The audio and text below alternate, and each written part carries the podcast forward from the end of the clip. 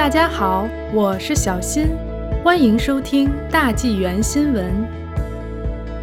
病毒学家邱香果消失不见，案件被披上神秘面纱。加拿大温尼伯实验室的两名前科学家邱香果和她的生物学家丈夫程克定被调查一案，被怀疑与国家安全有关，并已成为国家辩论的焦点。当局对该案背后的原因一直讳莫如深。这对夫妻看起来也已隐身。邱香果和程克定以及邱的来自中国的学生，于2019年7月被加拿大骑警从位于温尼伯的加拿大唯一的 P4 实验室——国家微生物学研究室带走。当局当时称，这对夫妻涉嫌违反政策及行政事务问题。加拿大卫生局今年二月初称，邱香果夫妻自2021年1月20日起。不再受雇于加拿大公共卫生局，但该局以保密为由，不透露此案的更多信息。邱香果夫妻从不就此案做公开的回应，现在看起来，他们有意避开公众视线，藏起来了。据《环球邮报》最新的报道，记者发现邱香果夫妻已不在温尼伯，甚至无法确定他们是否还在加拿大。加拿大骑警不说他们身在何处，理由是该案仍在被调查中。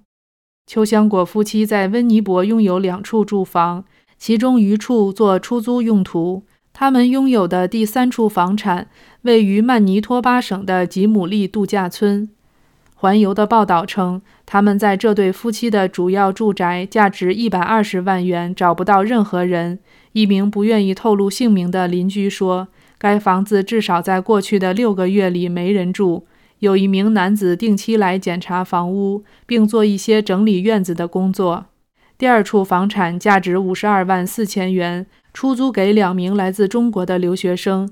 这些学生没透露姓名，但说他们相信他们的房东搬去了温哥华，不知道他们是否会回温尼伯。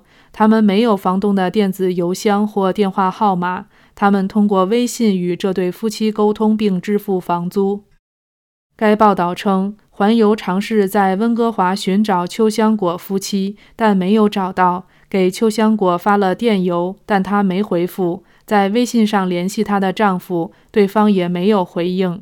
这对夫妇的一名前同事说：“据他所知，他们在中国拥有一套房子，但他不知道房子具体在何处。”邱香果一案之所以如此受关注，是因为他曾是温尼伯实验室疫苗开发及抗病毒治疗部门的负责人，而且与中国关系密切，尤其是与因 COVID-19 大流行而备受世界关注的武汉病毒研究所关系密切。虽然政府不透露相关信息。但媒体通过信息获取程序披露的政府文件显示，在这对夫妻被逐出实验室前四个月，邱香果在将两种独立极强的病毒样本送去武汉病毒研究所一事上起了关键的作用。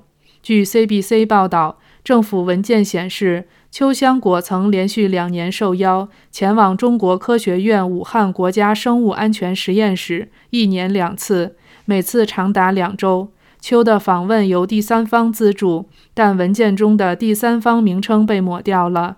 在2017年9月19日至30日的行程中，秋还会见了北京的合作者，会见者的名字也被抹掉了。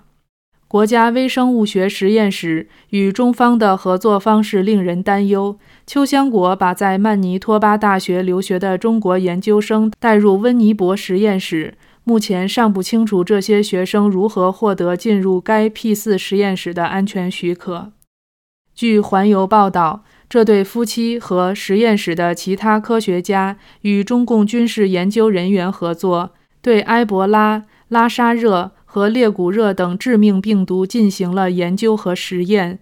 其中一名研究员是来自中共军队军事医学科学院的严飞虎。此人曾在温尼伯实验室工作过一段时间。加拿大安全情报局发言人劳森表示，授予访问该实验室权限的决定是由加拿大公共卫生局作出的。魁北克政团外交事务评论议员伯杰龙表示，获悉国家微生物实验室与中共军事科学家之间的合作令人非常担忧。看起来，我们帮助中共军队发展了他们自己的生物战能力。新民主党外交事务评论员哈里斯说：“看到温尼伯实验室与中共军事科学院之间的合作水平，令人不安。”因为特鲁多政府及相关部门一直不愿详细说明该案的情况，反对党议员最近在国会通过了一项动议，要求获取与这两名科学家被解雇原因相关的未经删改的记录。保守党、魁北克政团及新民主党都想知道解雇秋香果夫妻是否与可能的间谍活动或将两种高度危险的病毒运送到武汉的实验室有关。上周三，自由党政府首次承认这对夫妻被解雇与敏感的国家安全问题有关，并称因此原因，政府不理睬国会通过的动议。不会向国会家中关系委员会提供所要求的信息。卫生部长哈伊杜表示，政府只会将秘密文件交给一个直接向总理特鲁多汇报的国会委员会。政府不想危害国家安全。